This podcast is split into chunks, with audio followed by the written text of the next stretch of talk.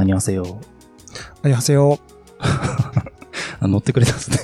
いや、僕はもう負けませんよ、そういう急な振りに。タザです。ワトです。いや、今日久しぶりに、はい、ちょっとシリーズもですけども、前回がね、1年以上前ですけど、愛の不時着を語りましたね。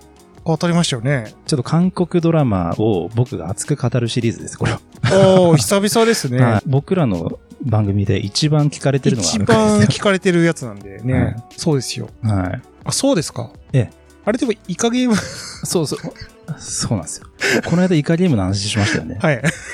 そうなんですよ。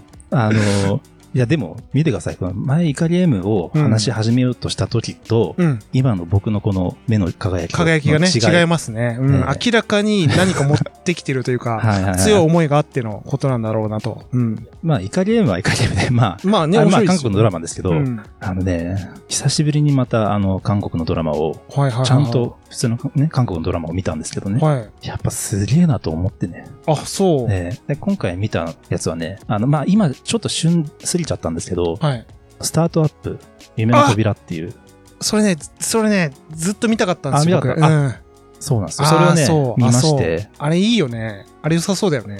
じゃあなんとなく雰囲気というか、雰囲気は全然見てないけどね。雰囲気はそうですね。うん、なんで今日は当然ネタバレとかはせずに、はい、愛の不時着の時はネタバレせずに熱く語った成功例なんで、ね、あれはちゃんとね何もネタバレしてなかったですよ。えらいもんで。そうですよね。まああとまあちょっと旬過ぎちゃったんで、まあ別に、うん、ワタさんにもまあ見てくださいって言うつもりもあんまなくて、なかったんですけど、はいはい、もしまあちょっと興味あったんだったらと思って。興味ありますよ。ずっと見たいと思いつつ、ね。あ、そうですか。見れてなかったんですよ。僕ね、でも韓国のドラマってちゃんと見たのって多分愛の不時着ぐらいだったんで。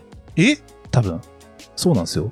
そうなんですか。はいはいはい。ちゃんと初めて見た韓国ドラマが愛の不時着だったから、僕の引き出しは今日時点では愛の不時着とスタートアップ夢の扉しかないんで。あ、そうっすか。韓国ドラマってそうだよねっていう例え話は全部愛の不時着になるんで、今日はね。第一次韓国ドラマブーム全然乗ってなかったですね。全然。冬のそなたとかの。だって、時僕高校生ぐらいですよ。あ、そうか。うん、まあ、そんな前か、あれ。うん。そう。あ、そうか。うん、なんで。じゃあ、これ割と僕のが見てますね。それで言ったら韓国ドラマ。あ、そうですか。うん、結構見てますよ。うん。はい。スタートアップね。あれ、ネットフリックスのオリジナルシリーズだって。オリジナルもともと韓国でやってて。うん、そうだよね。うん、いや、ほんとそうっすよ。だから、ちょっとね、今日の話は、せっかくだから、スタートアップ、一応ね、我々もスタートアップとかベンチャーの業界にいますし、はい、一応僕はエンジニアの端くれですから、その視点のレビューってあんまない気はするんで。ああ、なるほど。業界視点のレビュー。はいはい、そう。確かに。その辺のリアリティを僕も見てね、感じたかったです。いや、でもね、スタートアップで、あんな恋の形あるって。うん。そことあそこで、いや、そこもそこみたいな。いや、あんなスタートアップどころじゃないと僕は思いましたよ。スタートアップどころじゃない。いや、本当に。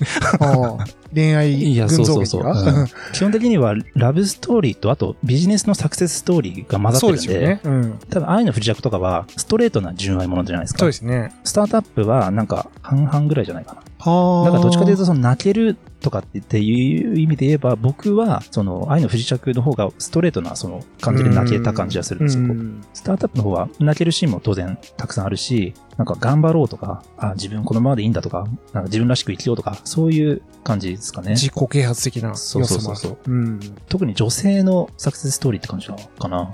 主人公が女性なんでしたっけ、ね、そう。うん、あれですか、また階級の話は出てくるの？それってやっぱり、どのドラマでも定番だね。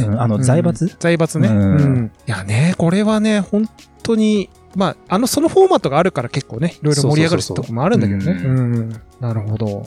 なんかね、いや、もしね、和田さんじゃあ、見るんであれば、めっちゃやっぱり感想を聞きたくなるんですよ、この絵。ああ、はいはいはい。なんかね、要は、どういう風に誰に感情移入したらいいかを分かんなくなるドラマなんですよ。主観が主人公じゃないってこと？いろいろあるとして。なんて言うんだろう。例えば愛の不時着なんかは、ストレートだから、もう感情移入がしやすいじゃないですか。なんていうか、二人だし、あとまあ、ジョンヒョクに対する同情と、頑張れとかね。まあ、誰もがそう思うと思うんですけど、まあ、スタートアップ夢の扉は、人によって分かれる説があるんで。へー。うん、結構モブキャラが充実してる系のやつなんですかね。一応その主演どころが4人いるんですよ。愛の不時着まで一応4人だったじゃないですか。まあ、そうか、あれ4人なのか。一応そのメインは、そうだね。そうだよね。今回も4人なんですけど、だから僕は感情移入しすぎるがあまり、ストーリー見ながら、いや、僕はそれはちょっと許さないかな、みたいな。みたいな、なんか感じなんですよ。だけど、僕ね、すごいドラマの作りとして気になったのが、なんて言うんだろう。だから全てのシーンに意図があるわけじゃないですか、当然、映像作品って。だからこのシーンではどういう風に感情移入してもらいたいかって当然意図があると思うんですけど、例えばね、幸せそうなシーンがあって、幸せそうな音楽が流れたら、それはやっぱ幸せそうなものだとして捉えるわけじゃないですか。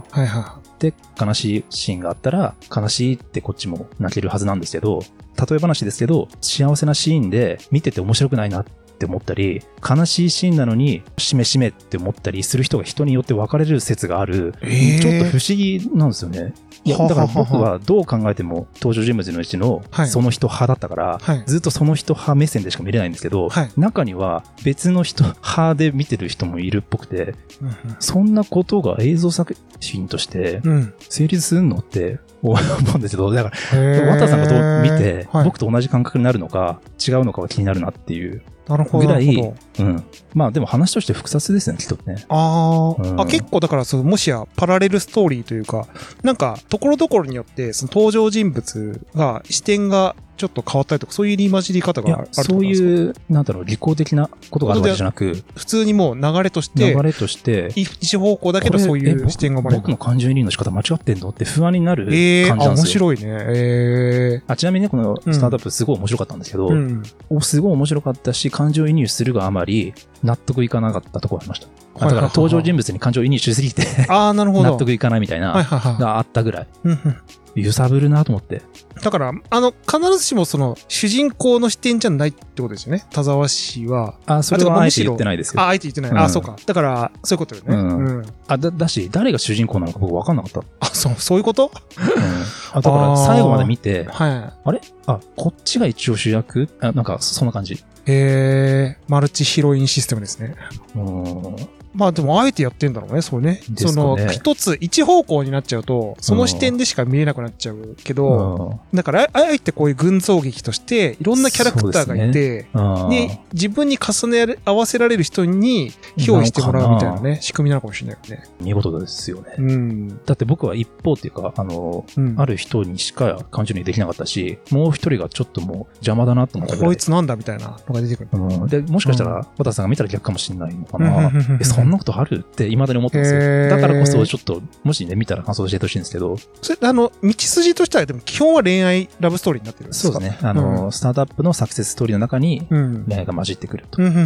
だからその恋愛感情としてお前それねえだろみたいなことが生まれるってことよね。その心理的には。お前なんてことすんだみたいなことをやるやつがいるとか。なるほどね。でもさ、イカゲーム先週話したけどさ、イカゲームでもちょっとその要素なかった。こいつ視点みたいな。僕はこれまあちょっとネタバレしないように言いますけど、主人公よりも割とエリートの親友よりの視点で結構。なるほど。見たんですよね。あいつの方が闇が深いから。なるほど。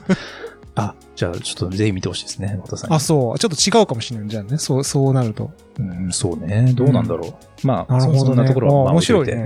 ただまあ、今回のその役どころで、キム・ソンホね、かっこよすぎてね。僕はもうね、キム・ソンホ。気分はキム・ソンホです。多分そうですね。愛の不時着でいうところのジョンヒョクっぽい、雰囲気かな。なんか、哀愁があって、みたいな。なるほど。いちいちかっこいいなと思って、本当に。キム・ソンホさんもイケメンですね。これ、BTS にそうですよね。てか、なんで韓国の役者さん、俳優ってみんな背高いんですか?選ばれてるんですよ。だって、高すぎません、身長。平気で180センチ後半ですよ、みんな。そうなんだ。180センチ後半は高いね。だから、キム・ソンホが183なんですよ。でも、もう一人出てくる、俳優さんが180後半で、どっちの方が背が高いみたいな言い争ったりするんですよ。イライラするね。日本で180あったら、うん、まあ、かなり高身長じゃないですか。いや、もうそうですよ。もう。180後半って大男ですよ。大きすぎるよね。逆に言うとね。逆に。ちょっとね。浮きますよね。二、うん、人は、韓国の俳優さんで180以上が普通な感じするから。しかもね、スタイルがいいからね。そうそうそう。170後半が小柄に見えるっていうね。そっか。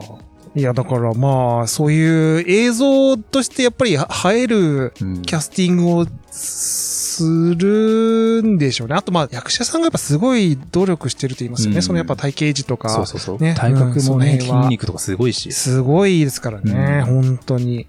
いやー、また、そうっすよね。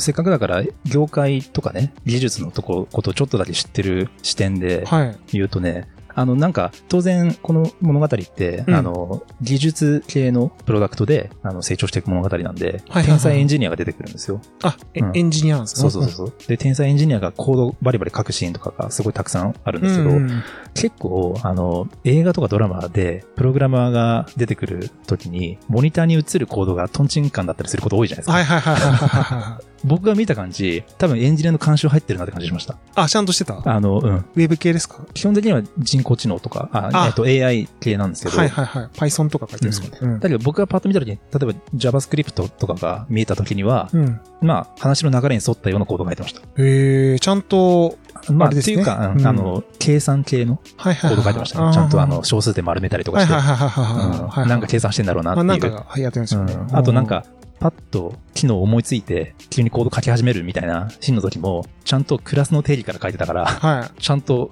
ああちゃんとその場ではエンジニアさんが打ってるんですよ、うん、ちゃんとねちゃんと分かってる人が、はい、不自然なことにならないようにちゃんとチェックしてるのは間違いないなと思いましたね。はは、そういうのは大事ですよ本当ね。そうそうそう、うん、いや怖いですもんね、こぼるとか映ってたらさまあね、まあ、こぼるまあそうね、まああえてこぼるを選んだんだみたいなそういうのもあるからいいけど金融システム作ってるのかなみたいな感じでもそれならばまだマシですけど、はい、仮にその天才 AI エンジニアがガーって書いてるのが CSS だったらちょっとその時点で、はい、分かってるよ、冷めちゃうから。いや本当にニヤニヤしちゃいますよね。もううん、じゃそういう意味ではエンジニアでもそういうところに違和感なく楽しめるんじゃないかなと思いました。あ、なるほど。だから当然さすがにそんなうまくいかないだろうみたいな当然あるんですよ。ドラマだから、はいはいはい。だけどエンジニアでもそういうところは違和感なく見れるなと思いました。ああ、それはいいことですよね、うん。なんかね、そこら辺ってやっぱクオリティちゃんとその辺作り込むかでね、このだいぶ陳腐さが、うん、そうそうそう出ちゃうんで本当。うん、あとスタートアップだからやっぱりどこの国もね、やっぱ一生なんだなっていうか、韓国ってあんまりそのスタートアップのカルチャーってあんまりイメージないじゃないですか。ない、財閥系ですよね、うん、だけどやっぱ韓国もやっぱり一緒なんだってやっぱ思ったぐらい一緒でしたよ、シードアーリーとか、はいはいはい。で、なんか投資家がいいの。そう VC とかが出てくるの。あ、そう、まさに。で、投資家に認められることがいかに重要かっていうところで、はい、企業家たちが戦っていくみたいな。はい。でも基本若い人たちなんでしょ？もう本当に。それが僕ね、最初に見る前のイメージだと、なんかスタートアップ夢の扉とかっていうタイトルだと、めっちゃキラキラしてんのかなみたいな、うん。ね、大学ベンチャーみたいなね。感じかなと思いきや、大人です、割と。大人なんだ。うん。30歳とか30代ぐらい、いや、さすがに20代ですけど、うん、大学生とかじゃなくて。ああ、はいはいはい。うん、あ、なるほど。普通にもう社会人一応してる人が会社辞めて起業したっていう体だから、うん、20代、ね、うん、中盤から後半ぐらいじゃないかな。はいはいはい。脱サラ系のね。うん、うんうんうん、なるほど。それ違和感みたいなのなかった？でも逆に言うとその国の違いっていう意味でもそうだし、うん、なんかそりゃねえだろみたいな、なんか。いや、それがね、意外とカルチャーのところではなかったですね。さすがにそこまで極端にはないだろみたいなのは当然ドラマだから あったんですけど、基本的には変わらなかったですよ。へー。だから業界の人が見てもなんかちょっとプッてなるようなところは全然なく、普通に見れると思います、うん、じゃあその辺もやっぱりその起業家とかが監修とかしてんのかな、なんか再現性難しいじゃん、スタートアップの。そうなんですよ。だから絶対のエンジニアとかスタートアップの関係者とかそういう業界の人がちゃんとやっぱり関わってやってるんだと思いますよ、うん、でも結構その業界知らない人からすると難しいんじゃないかなって思うことすらありましたよ。例えば UI とかが注釈なしで出てくるから、セリフとして。あ、そういうなん専門用語も出てくる、ねうんまあ、投資とかの専門用語とかは結構注釈で出てるんですけど、うんうん、出てないやつでもうこれ意味伝わるのかなってものもあったりしたんでまあ、僕らは業界のことなんとなく知ってるからあるよねみたいな感じでも見れるし、うん、知らない人が見たらあこういう世界なんだっていう新鮮な気持ちにもなると思いますあなるほど、うん、だからスタートアップ業界の葛藤とかねそういうのを知りたい人とかもすごくいいと思います、うんうんうん、そのスタートアップの苦味の部分もちゃんと表現されてるんですかやっぱり苦々しい、うん、あそうそうそうそう挫折とかね挫折とかも潰れそうとかだってなぜならやっぱそこを描いたドラマだからやっぱサクセスストーリーなんでああ醍醐味か逆にいやだから結構恋愛に比重がいっちゃうとその辺手薄そうそうそれがこのドラマを評価してる人の意見でありました普通ならその通りで恋愛の方に持っていきすぎるってなるときにこのドラマはバランスが取れてるっていう、うんうん、ちょっと僕直接バイネームでは言わないけど日本のドラマってそうなりやすいんですよ本当リアリティのところが薄くなっちゃって、はいはい、どうしても脚色の方に行くんで、恋愛が盛り上がっちゃうんですけど、そうなると、本質的にこの軸がもう何でも良くなっちゃうんで、うん、なんか味が薄くなるんですよ、すごい。はいはいはいね、そこがちゃんと守られてるっていうね、うんま。守られてるけど、とはいえ、うん、あんなことになったらスタートアップどころじゃないですよ。マジで。もう本当に、うん。よく仕事できんなっていうか、はいはいはい、よく、いや、僕だったら、もうエディター立ち上げられないですよ、あんなだったら僕は。もうもはや。そんなこと起きんの本当に。エディター立ち上げられないのは、相当なもう、貸し状態ですけど、ね、精神的にはもう。いや、本当そんなことが起こるのね、うん。愛想劇って意味でしょそれはでも。愛想劇ってなんですかなんか、いや、その恋愛で何か起きて、うん、なんか。だってスタートアップを舞台に恋愛のすごいことやってんだから。仕事にならないでしょだってそんな。よく真顔で会議できますねと思います。いや、仕事に集中しようよ。どこスタートアップしてんのみたいなね、ことになりますよ、本当に。うん、そうですよ。うん、あ、そう。うん、あ、だからまあそこら辺がまあコミカルにね、描かれてるっていうことなんだね。そうそうそう。だから、ね、その韓国ドラマの良さというか、うん ねまあ、そんなことあるかみたいなやつが、うん、もう爽快ですよね。うん、ああ、いや、いいね。そういう、まあね、キャッチーさも出るんでね、うん、いいと思うけど。うんでも韓国のドラマって、これはこの作品に限った話じゃないですけど、私が愛の不時着で見逃してたエンディングの終わった後の、はい、一通り終わった後にエンディング的なやつがあった後に、その本編のあのシーン、このシーンを違う視点でこう見ていくっていう、あれってやっぱどの作品もあるんですかね。今回もあって、あれがまたいいなと思って。ちょっとそれ気をつけるわ、見るとき。僕、どうしてもエンディングのときに切っちゃう傾向がある。あれでこう種明かしみたいなね、とこあるんですけどね。いや、そうですよね。うん、でも愛の不時着は、ちゃんとその言われてから見ましたね。ねあれ見ると印象変わりますよね。いや変わりますよ。だって、結構重要なことそう出てるんで。あえてはしょっといて、後でこうね、うん、伏線回収してる、ね。いや、あれすごいですよね。うん、ね。まあだから仕組みがあるとその最後まで見なきゃっていうやっぱ匂わせをどれだけこう嗅ぎつけておいて、うん、最後あこういうことだったのかっていうのが そうですねできる楽しみができるんでいいですよねやっぱそういううんとなんか僕引き出しが愛の不時着しかないんでいちいち愛の不時着の話するんですけど愛の不時着も全16話のうち前半と後半で違うじゃないですか。違うね、うん。ああいうのってやっぱありがちなんですかね。韓国のドラマで。今回もね、前半後半で雰囲気違うんですよ。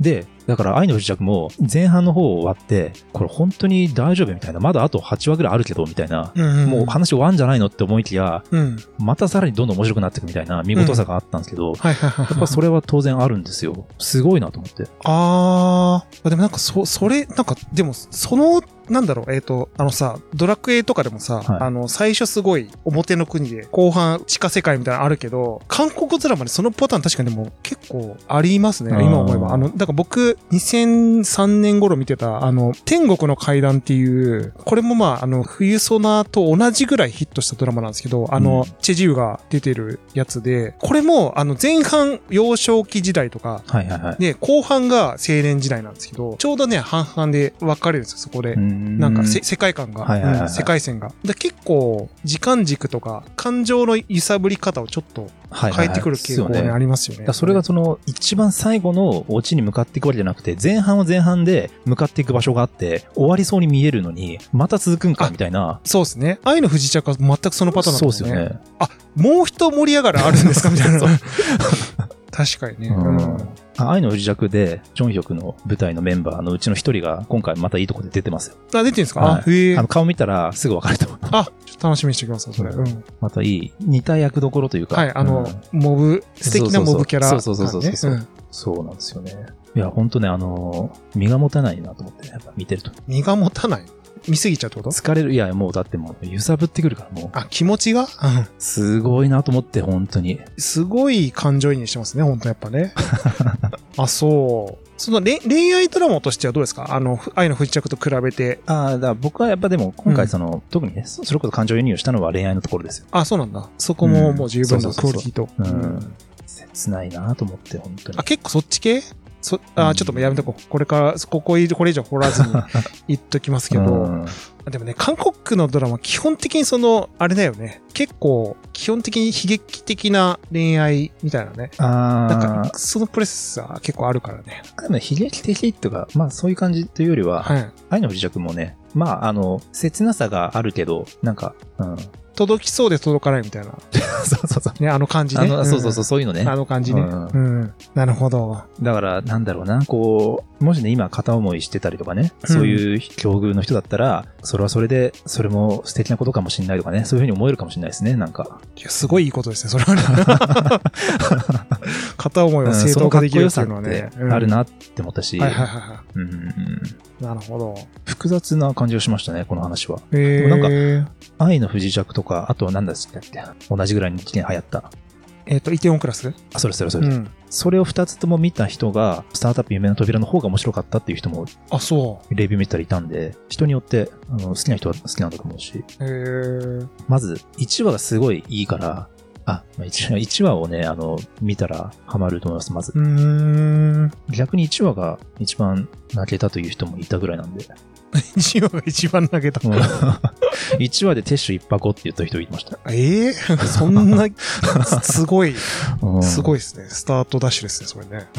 なんか、韓国ドラマ好きな人って、もう韓国のドラマどれも好きじゃないですか、うん、やっぱ韓国のドラマで描いてる恋愛模様とか男性女性とかの魅力の描き方っていうのがやっぱ日本人に刺さるとか、うん、刺さる人が多いんだろうなって思ってて、うん、あの描き方って日本のドラマではあんまないのかもしれないんですよ。ないよね。何なんだろうね、なんかやっぱピュアさとそうなんかその深さがあるじゃないですか。なんかに、うん、日本のってちょっと軽快なんだよね。ちょっと軽妙すぎるところがあって、恋愛としては、はいはいはい、それか極端に重くなりすぎるやつとかドロドロのやつとかあるけど、リアリティがないのかも、逆に言うとリアリティがないのかもしれないね。なんかね、だから憧れるじゃん、やっぱりこういう韓国の、いや、いいねみたいな、なんか、うん、なんだろうな、まあ、誠実な感じ。そうですね、男性もね、うん、すごい立派なのにそこは奥手何回とかね。そうですね、うん、結構少女漫画的なアプローチに近いのかもしれない、もしかしたらね、うん、そうか、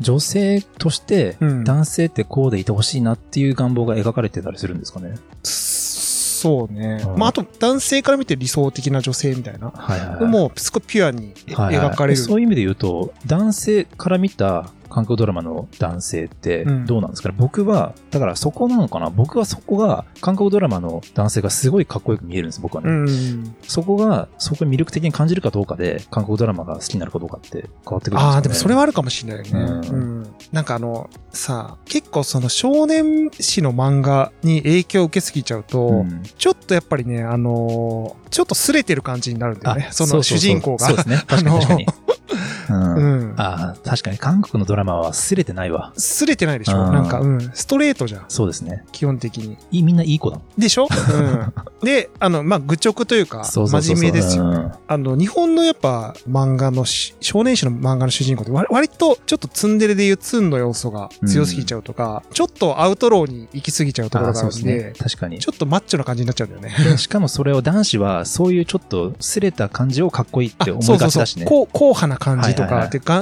違いしちゃうのがありますね、うん。僕は自分が男だけど、うん、そういうところにかっこよさあんま感じないタイプなんですよ。まあね。まあ、わかる。うん、それも。だからこそ、だから女性が、うん、しかも年配のね、女性が好きなのがそういうのはあるかもしれない、ね。いや、そうね。だから、結構年齢が高まれば高まるほど染みるのかもしれない、その辺が。そうですね、やっぱりさ、あんま日本のドラマとかさ、まあリアルな恋愛もそうだけどさ、うん、ちょっとなんか、すごい希少、多分韓国ドラマに出てくる主人公たちってやっぱ現実世界で言ったらすごい希少な人たちだと思うんですよ。ありえないぐらいもうすごい的な人たちなんで、うん、だからやっぱすごいでもすごい原点的な恋愛の感情ってそういうとこじゃないですか、うん、やっぱり本当に素敵な恋をしたいみたいな女性がね多いはず、男性もそうですけど、だからそこに戻れるのかもしれないね。立ち返ってちょっとすさんでないはい、はい、若い頃の恋愛感情みたいなのに戻れるのかもしれない。そうですね、確かに、うん、結構日本の AI 系の漫画とかドラマもそうですけど、ちょっとこじらせてる感じがやっぱ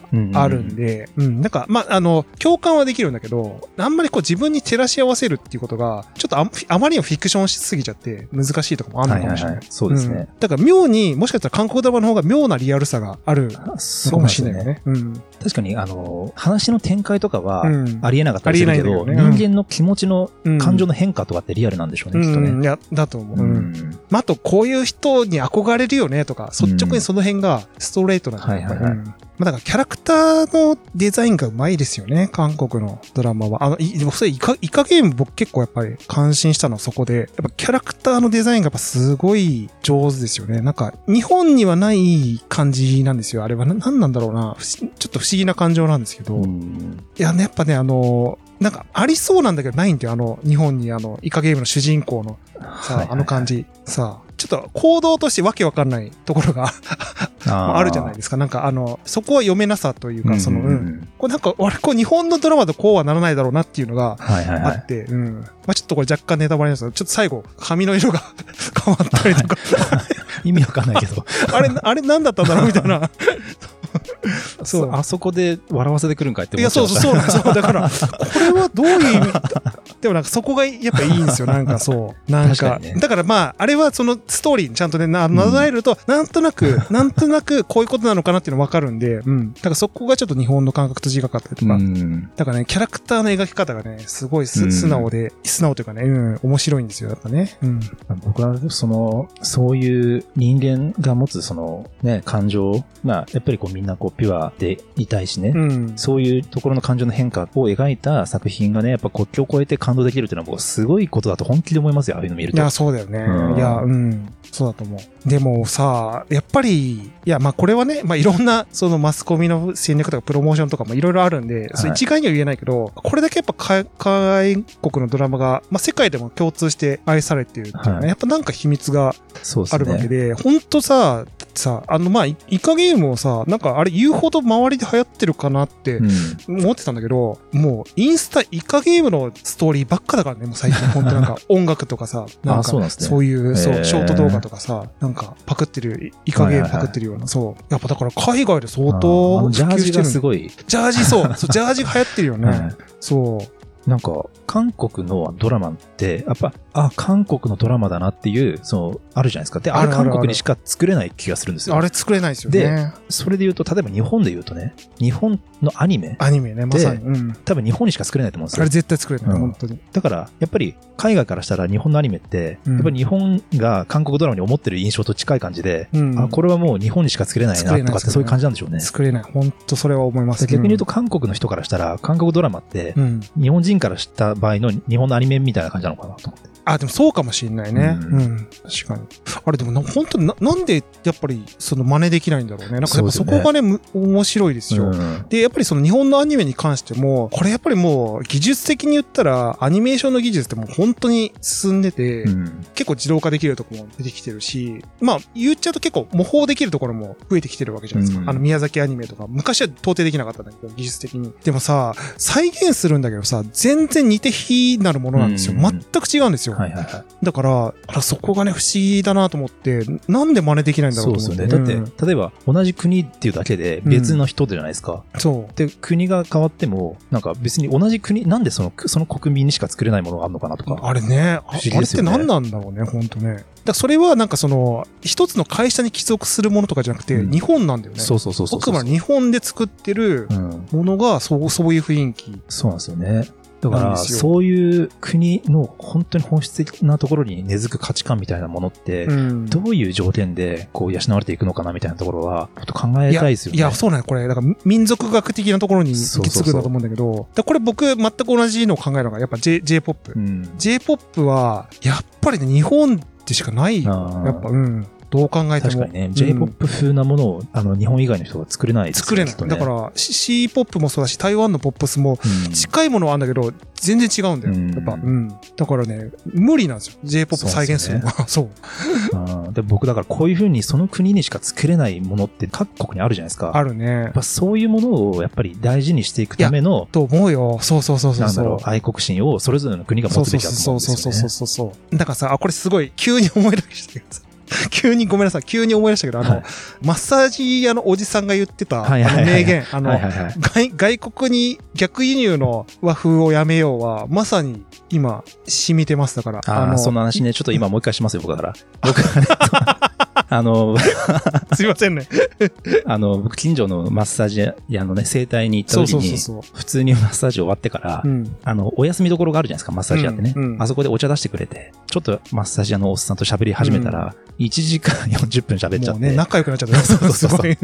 そこで、なんか、そのおっさんが、いや、これからの時代はね、和だと思うんだよな、っていう話をして、うん、僕が、うん、確かに外国の人もね、日本の和ってすごい人気あるじゃないですか。例えばね、ジョブズだって日本のね、うん、日本の文化に影響を受けてね、うん、そう、アップル製品作ってたりしますしねって言ったら、いやいやよ、もうよ、逆輸入の和は終わりにしようぜって言われたって。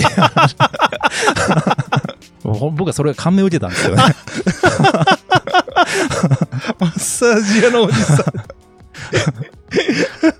その回のリンクを貼っときますから。いや、そうですね。はい、いや、でも、すごいね、名言なんですよ、それ、本当に。本当おっしゃる通りで、はい、外国に売るため、もしくは外国が脚色してこっちに輸入するためのデザインはもうしなくていいっていうのは、本当おっしゃる通りで、なぜなら、旧来のアニメってそんなことをせずに外国でヒットしたわけだから、要は、媚びを売らずに、そういうオリジナリティが出したっていうね、ところはあるから、そこ原点的なところはもう一回立ち返った方がね、そうですね、いいですよね。だから本来のらしさって僕らが気づいてないんでしょうね。気づいてないのよ。だから自分たちも言語ができないんだけど、うん、カルチャーとして馴染んでるものがあってみたいな、ね。だって J-POP だって洋楽をだって堤恭平さんとかが洋楽をうまいこと取り入れて作ったのが J-POP ですからね。そうなんですよ。だからそれを本当に自分なりの解釈で表現して、うん、でそのなんかポリシーを貫いた結果が多分そういう、ね、新しいデザインの音楽として作られてったっていうところがあるんで、うん、だからその変になんかグローバリズムというか変なグローバル化は僕やっぱいらない気はしてて、うんうん、なんか僕あったんですよ、昔その音楽作りたいなと思った時、 DJ やりたいなと思った時に完全に外国人のコピーをするみたいな、うん、あったんだけど、でも完全には絶対無理だから、うん、だから全然打ち消さなくていいんですよね、本来多分自分が持ってる癖とか、その日本人としてできるなんかそういう表現とかって、だからやっぱね、結構受け売りになっちゃうとさ、やっぱり韓国ドラマみたいなドラマ作りたいとかさ、うん、なっちゃうんだけどさ、いいと思うんだよね、その完コピしなくて。うん。わかりました。だから、うん、やっぱりそれぞれの国の人がいいと思うものが国によって違うじゃないですか。違うね。で、日本に生まれた僕らはいいと思うものって、うん、やっぱり日本で育ったからこそ感じるいいものっていうのがあるから、うん、どんだけも他の国のものを真似しようと思っても自分がいいと思う方向に寄せていくから、結果的に元々のその日本が持つ日本人としての良さにいいと思うものに寄ってくるんでしょうね、うん、それが結果的に新しい日本らしさになってるんでしょうねと思います、うん、そうそうそう。だから韓国もきっとああいうドラマのね、作りのああいうのがいいよねって国民として思ってるのかもしれないですよね、元々ね。そうかもしれないね、あれが理想としてるとこあるんじゃないかなと思って、うん、確かに確かに、うん、でもさ、これさ、だからアメリカのさ、例えばハリウッド映画とかでもさ、やっぱりあるんですよ、セオリーっていうのは、ハリウッドエンディングとかってよく言うんですけど、いろいろあったけど最後もうハッピー、みんな幸せみたいな、なんかピースフルみたいなエンディングが一つのフォーマットでもハリウッドエンディングっていうのがあったんですけど、結構構そのハリウッドエンディングってまあ僕結構その嫌いじゃなくて王道のパターン、うん、それはそれで娯楽としてすごい楽しめるからストレートに楽しめるんだけど、一時期やっぱそのハリウッドエンディングを批判する風潮があって、はいはいはい、結構こじらせた映画が多かった。すごいバッドシナリオの映画が増えた時があって、なんかこれどうなのかなみたいな、なんか、って思った時があって、なんかそこは別にセオリー通りであること自体をそこまで否定しなくてもいいんじゃないかなと思って、でセオリーにはのっとった上でこの前イカゲームのさ、はいはいはい、デスゲームのパターンってさ、別にデスゲームっていうセオリーがある中で、いろいろ表現の変数があるっていう話だと思うんだけど、そこで勝負っていいんじゃないかなと思ってて、別になんかなんでそこまでハッピーなエンディングを拒絶しなきゃいけないのかなみたいなのは思ってて、そう。だから、そうなのよ。だから、その良さは別に書き消さなくていいんじゃないかなみたいなね。だから韓国のドラマが偶発性をちょっと違うんじゃないって言い出したら、嫌ですもん。そうそうそう。いや、嫌でしょなんか。もっと偶然であってほしい。偶然をことしも。ねえ、なんか、本当ですよ、もう全然違う国でばったり会いたいですよね。そうそうそう実は子供の時に知り合いだったとか、だからこそ韓国のドラマもう100回ぐらいすれ違ってたみたいなそれでいいんですよね。それでいい。それはそれでいいんですよ、もう。そう。まあだからね、だからそういう一貫したコンセプトみたいなのが、実はやっぱり韓国ドラマでしっかりしてるのかもしれないね。イカゲームもそうだし、ね、まあ、その今、スタートアップもそうなのかもしれないですけど。あとは韓国のドラマの、また演技の特徴なのかもわかんないけど、感極まった時の演技がうますぎません？まあ。あれ何なんだろう？泣きの演技がね、すごいよね。あれってどういう技なんですか？だって、まあ、目がめちゃめちゃ充血するじゃないですか。そうですね。で、鼻も赤いじゃないですか。あ、どうなってんのと思って。いや、そうね。あれ、日本では、そういうタイプの演技する人ってそんなにいないですよね。あんまり、もう本当に、あれですよね。技巧派の人が、本当、そういう演技が許されてる映画でしかやらないですよね。なんか、まだかっこよく泣くじゃないですか。そうですよ。あ、だから、韓国のドラマって、もう、ダッサく泣くじゃないですか。ガチ泣きするじゃないですか。だから、これなんてかわからないけど、日本の映画ってそれ結構僕嫌う傾向あるんじゃないかなと思って。で、なんか、まあ、いわゆるこう、昔ながらの本当名監督って言われてるの人たちは、割と映画とかではそういう表現入れたりするんだけど、はいはい、まずドラマではないんですよ。なんか TPO があって入れられないっていうのもあると思うんだけど、だから、結構綺麗に泣かせるんですよね。そうですよね。スーみたいな。そうですよね。そう。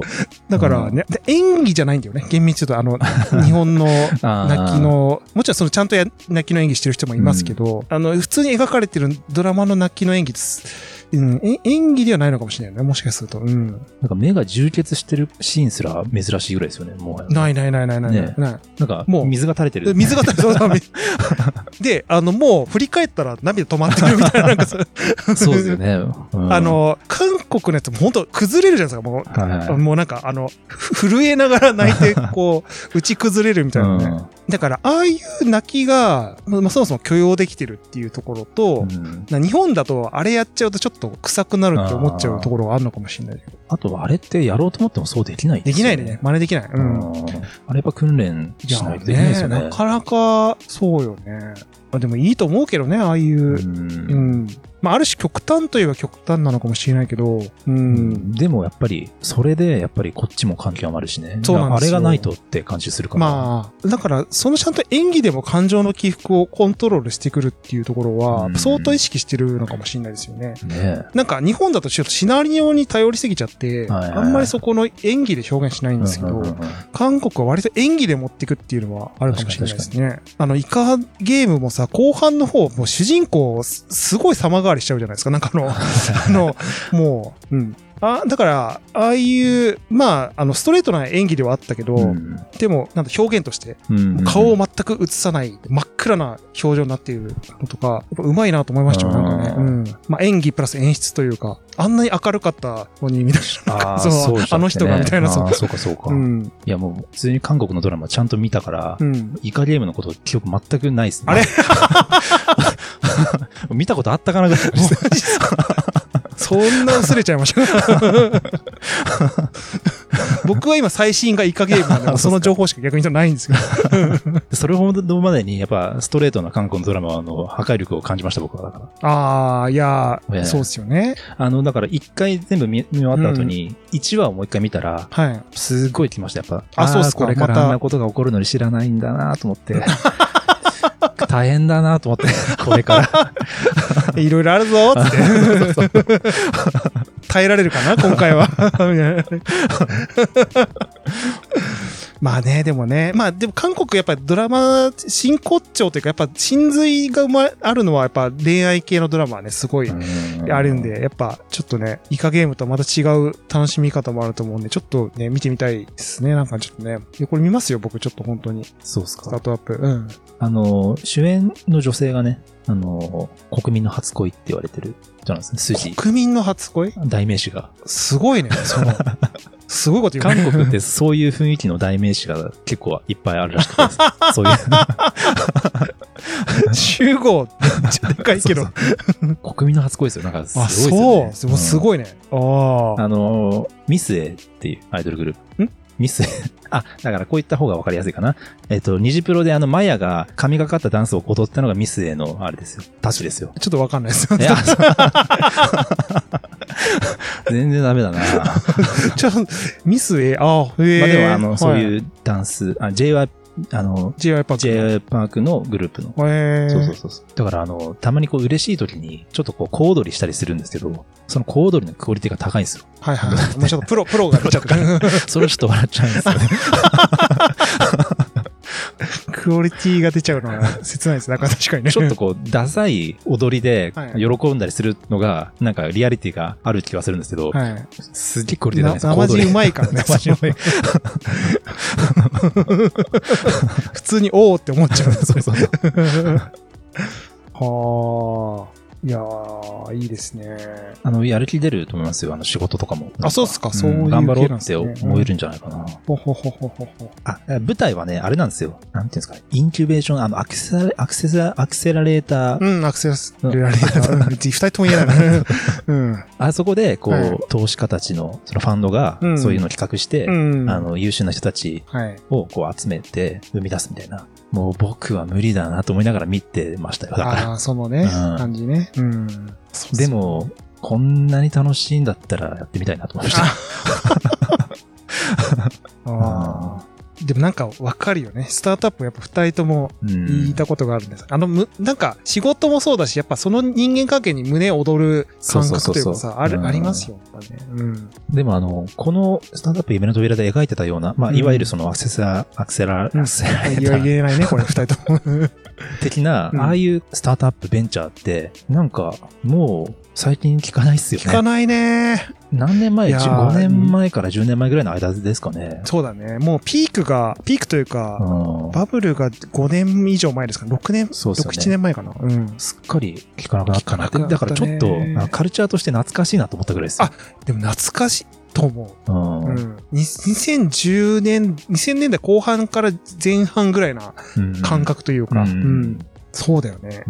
なんかそういうワクテカしてる会社とか、最近ないよね、ほんとね。うん。聞かなくなったよね、ほんと。僕は無理だなと思って。あれはやっぱ若さゆえのみたいなのあるんですかね。若いくらいできないみたいな。いやでもあれは得意不得意もあるでしょうけどね。やっぱ、僕はちょっとタイプ的にそういうのが得意じゃないんで。あとまあ、ああいうこう、用意どんでこう、みんなでね、ハッカソンみたいなやつも僕苦手だから、僕無理だろうなと思いながら、だから結構その、業界を多少知ってると、そこの複雑な感情も芽生えると思いますよ。わかる。だけど仲間集めとかね、楽しいだろうなって思いますよね、やっぱね。楽しいでしょうね。あ、それこう恋愛差し置いても楽しいよね。その絵っていうのはね。